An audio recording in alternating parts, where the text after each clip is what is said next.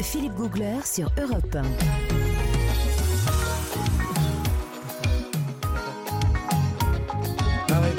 Mais vous Ah, dansez c'est tous en solo. ça. Mais ça, c'est bon. Mais, mais vous, mais vous dansez toujours en solo. ça, Mais c'est bon comment ça en solo Bah vous dansez un pas avec moi. Ben oui, mais euh, vous êtes derrière votre table là-bas, un peu intimidante, Oh. inaccessible. Mes amis, nous sommes jusqu'à midi en Guadeloupe sur Europe 1. Et c'est le moment de Jean-Bernard Carrier qui chaque jour nous raconte une aventure qu'il a. Parce que partout sur la planète, il a vécu quelque chose. Il n'y a pas beaucoup de gens comme ça. Tu peux se dire, tu, montres un point sur le globe, là j'ai vécu une aventure. Ah ouais. Et en Guadeloupe, je suis arrivé, vous savez quand?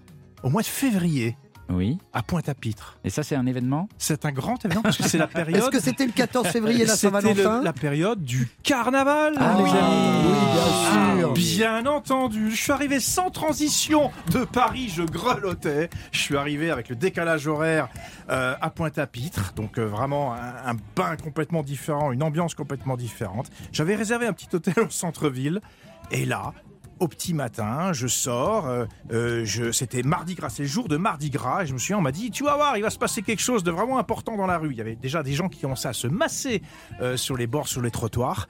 Alors je suis descendu, je me suis posté au bord de la rue pour être au plus près de l'événement qui allait arriver.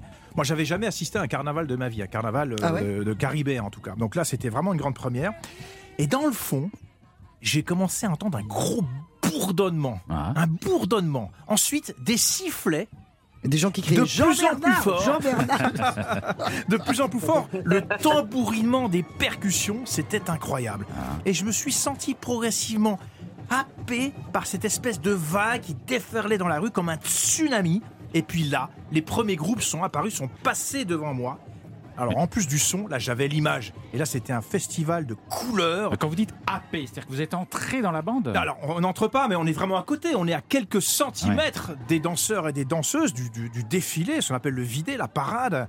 Et euh, là, franchement, on en prend plein la vue. C'est un choc sensoriel absolument incroyable. J'ai vu les fameux diables rouges. Qui peu le- sont-ils? Alors, c'est le clou du spectacle pour le carnaval. Ils brandissent leurs fourches comme pour attiser les flammes de l'enfer. C'est très symbolique, ces fameux diables rouges. Mais ils sont impressionnants parce qu'ils sont, en- ils sont quand même dans un état de transe. Ils ne s'appartiennent plus. Ils sont comme possédés. Et en fait, c'est presque communicatif, Ah ce bah oui, côté. là, on euh, le voit. euh, donc j'en avais la chair de poule. Là, on le j'étais, voit. Il est possédé. happé est par cette, euh, par cette ambiance-là.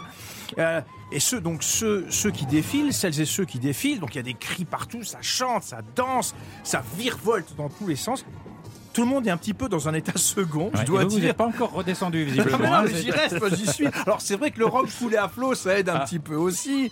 Mais fait- Jean-Bernard mais sort c'est une ce corps. sensation, mais franchement mes amis, c'est une sensation indescriptible ce carnaval. Ça vaut vraiment le coup de programmer son voyage au moment du carnaval. Alors il faut bien s'organiser parce qu'effectivement il y a beaucoup de monde, Oui, bah mais il oui, n'y a pas qu'à Pointe-à-Pitre. Tout le monde a la bonne il y a- idée. il y a- Pointe-à-Pitre, mais dans toutes les grandes villes Ouais. euh, de, de, de Guadeloupe, il y a un carnaval. Mais j'ai j'ai eu la chance d'être à celui de Pointe-à-Pitre, Ouais. un petit peu par hasard, et c'est un, un grand moment. Nathalie, vous qui êtes euh, là-bas en direct depuis euh, la Guadeloupe, il le raconte bien le carnaval, c'est comme ça? Tout à fait. Il m'a donné, il m'a, il m'a- vraiment euh, retranscrit euh, les émotions et le ressenti que nous avons lorsque non seulement on défile, mais lorsqu'on est aussi au bord de la route et qu'on voit ces, tous ces groupes passer dans des costumes, euh, des costumes chatoyants, pleins de couleurs, des plumes, des paillettes, mais aussi des costumes faits de, de matériaux de récupération pour certains groupes. Donc il y a des groupes avec des tambours, des groupes avec des caisses claires, euh, vous savez, des, ces instruments, enfin ces, ces- ces, euh, éléments d'instruments de batterie, donc euh, et, les, et les danseuses, Hmm. les chorégraphies, Et, et qu'est-ce que, euh, qu'est-ce les que, chars aussi, on a des chars. chars. qu'est-ce qu'on a- qu'est-ce qu'on exactement. appelle les malpropres?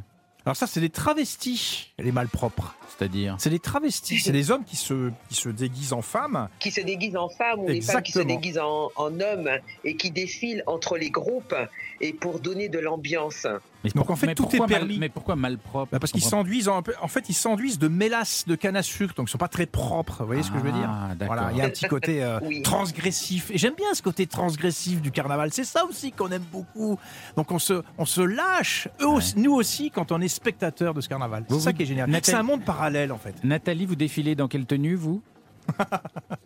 Laquelle Je, je vous invite à venir, euh, à venir admirer ma tenue, euh, soit en zoulou, vous savez, avec, euh, avec presque rien sur les seins, avec un tout petit pagne découpé, euh, euh, lacéré. On aurait dit une, une jupe euh, à, avec des fils qui laissent entrevoir mes merveilleuses jambes interminables, n'est-ce pas, Philippe? Mais dites donc, j'ai raté ça. N'est-ce pas, Mais Philippe je vous ai dit d'y aller au Mais je suis pas carnaval, Philippe. bon C'est le moment. grand moment de Ouais, ouais. l'île. Je suis pas allé au bon On, moment. On- crois retient là- juste, on retient juste le Ouais, on- ne va pas tout dire, Philippe, on ne va pas tout dire. vous, a- vous avez découvert nos jupons de cuisinière et bientôt vous allez découvrir euh, Les jambes. nos tenues de carnaval. Je veux y aller. J'arrive.